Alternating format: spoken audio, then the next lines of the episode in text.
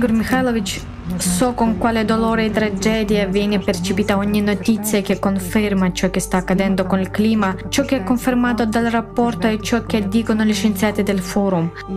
E sa, quando cerco informazioni in quelle stesse pubblicazioni scientifiche e mi imbatto in commenti di scienziati che non so, ad esempio, le balene si sono spiaggiate di nuovo o di che bellezza sbalorditiva è oggi l'aurora boreale, che bei pilastri di luce e mi spavento. Mi spavento per la competenza di queste persone.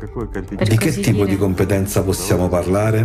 Prendiamo i pilastri di luce. Si legge che ci sono dei cristalli che riflettono la luce e così via, e che si formano a forma di pilastri. È chiaro, il sole è alto, di norma i pilastri appaiono al tramonto o già dopo il tramonto. Il sole splende ed è lì che i cristalli si formano e catturano la luce che, come un raggio laser, cade sulla Terra. In effetti, quando si ascoltano queste sciocchezze, viene voglia di avvicinarsi a queste persone e dire andiamo, mostrateci questi cristalli e perché si sono formati. Non sto dicendo che lì non c'è l'effetto lente e tutto il resto, c'è, ma i pilastri sono estremamente diversi, cioè ci sono sono davvero dei momenti, la natura è disposta in modo molto interessante, in cui è come se un raggio di luce cadesse dal cielo. In primo luogo si allarga verso il basso, la luce si disperde, è brillante in alto, quasi impercettibile verso il basso, in prossimità del suolo. Questo è il momento in cui c'è questo effetto quando un gruppo di cristalli si è formato a causa della differenza di temperatura. Beh, non importa, cioè la luce del sole viene riflessa, rifratta negli strati superiori dell'atmosfera o anche, diciamo, un po' più in basso, negli strati inferiori al tramonto e irradiata al suolo. Di norma si tratta di un singolo raggio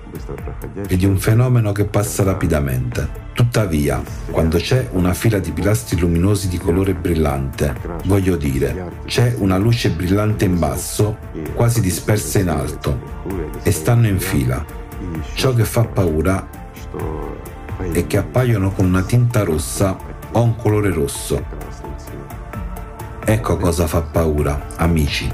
E quando ammiriamo fenomeni come le cosiddette aurore boreali, un tempo erano verdastre o bluastre, questo è normale, ma ora appaiono rosse.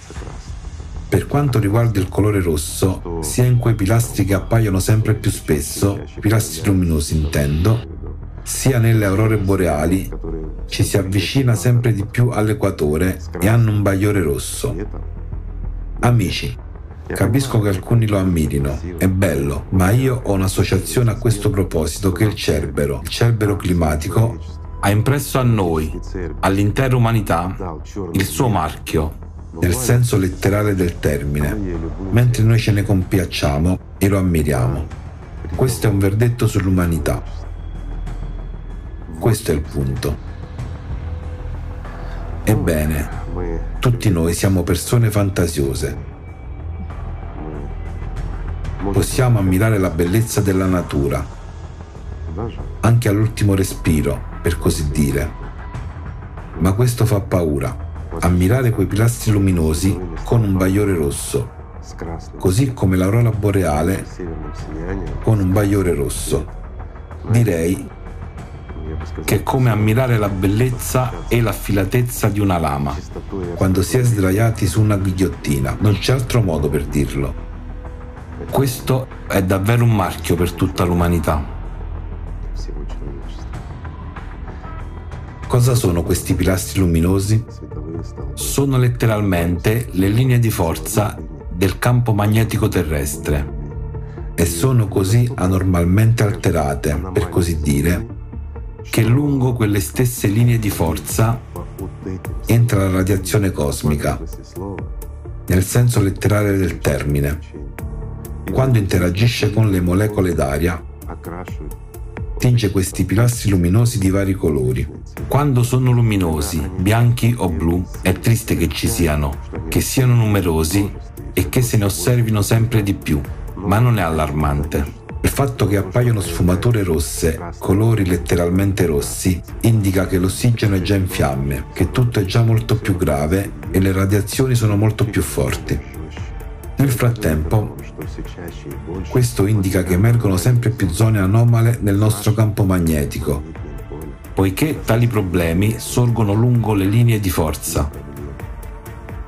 Questo è grave, amici, e non è piacevole, è molto spaventoso. Sapete, direi così, è così spaventoso che per le persone che capiscono e anche per quelli che non capiscono, respiriamo ossigeno mentre il nostro campo magnetico, il campo protettivo, sta soffrendo molto e questo problema sta progredendo molto rapidamente. Perché? Perché abbiamo ucciso la nostra immunità, abbiamo ucciso il nostro oceano. Mi spiego in modo semplice. A causa dell'interruzione del campo elettromagnetico del nostro pianeta, la nostra atmosfera è esposta agli attacchi più duri delle radiazioni cosmiche. Ciò provoca l'alterazione e ancora di più la distruzione delle molecole d'aria, comprese quelle di ossigeno, nella nostra atmosfera. Per ora non è critico, potrebbero obiettare molti. Sì, non è critico, ma cosa si verifica? Una rarefazione tra le particelle e le interconnessioni tra le molecole, mentre questo è grave. Perché? Guardiamo al triangolo delle Bermuda. In fondo, in quella zona patologica, che esiste da moltissimo tempo per certe ragioni oggettive, di tanto in tanto questa anomalia distrugge navi e persino aerei. Perché? Perché quando questa linea di forza del campo magnetico si indebolisce, la connessione intermolecolare si rarefà e gli aerei entrano in un tale, è come un pozzo turbolento, solo che non ha un fondo. L'oceano è il fondo. Quanti fenomeni di questo tipo abbiamo osservato? Tanti. Quando le navi entrano letteralmente in questa sorta di zona patologica, non c'è altro modo di chiamarla. Sembra essere acqua, ma sapete cos'altro interessante? Se guardiamo sott'acqua, nelle zone in cui le navi semplicemente affondano, come in una fossa, i legami intermolecolari dell'acqua sono disturbati. Ora, questo è difficile da spiegare dal punto di vista della fisica e molte persone potrebbero iniziare a chiedersi come mai ci sono determinate interazioni, densità e tutto il resto. Ma questo accade proprio a causa di queste anomalie del campo magnetico e le navi precipitano letteralmente sul fondo. Non è che ci siano bolle di gas che si sollevano e fanno affondare una nave. Provate a immaginare, mettiamola così, tali aree sarebbero visibili non solo dallo spazio esterno e dai satelliti, ma sarebbero visibili per Dio sa quanti chilometri. Una tale quantità di aria dovrebbe uscire simultaneamente per far affondare una nave. Provate ad affondare una barca. Fate un esperimento. Mettete una normale barca da qualche parte su un lago, senza motore, in modo da poterla poi tirare fuori e scaricare l'acqua. Va bene? Una normale barca di metallo.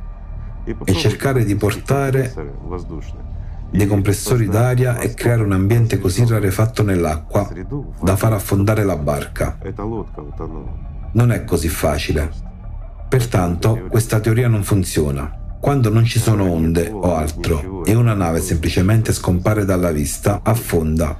Questo indica esattamente l'anomalia di cui stiamo parlando. E non importa se si tratta di aria o di terra. Inoltre, stiamo assistendo a un numero sempre maggiore di manifestazioni di pozzi turbolenti, che appaiono soprattutto negli strati superiori e medi. E ci sarà già un problema per volare, per dirla in questo modo, da qualche parte a un'altezza di 8000 metri e oltre, cioè queste sono esattamente le zone in cui vola la maggior parte degli aerei di linea. La situazione si sposterà verso il basso e ci saranno sempre più buchi d'aria. Alla fine, amici, non saremo in grado di volare. Saremo isolati. Saremo isolati e peggio ancora, non saremo in grado di navigare in sicurezza sugli oceani, per dirlo in modo accurato. Sì, potremo ancora respirare, potremo ancora vivere, ma anche in questo caso ci saranno problemi. Il trasporto terrestre sarà ancora più rilevante per qualche tempo. Ma per quanto riguarda la nostra intera esistenza, diciamo che più si andrà avanti, più sarà difficile. Non voglio fare previsioni negative e non voglio raccontarvi tutte queste storie dell'orrore, ma esistono già, amici. Dobbiamo parlare anche di questo. Se in passato c'erano queste zone che apparivano di tanto in tanto, ho citato volutamente il triangolo delle Bermuda, ora anomalie magnetiche come questa si manifestano dappertutto. Abbiamo già detto che è proprio a causa di questi cambiamenti anomali del campo elettromagnetico che ci sono sempre più morti improvvise e ce ne saranno sempre di più e non ne usciremo.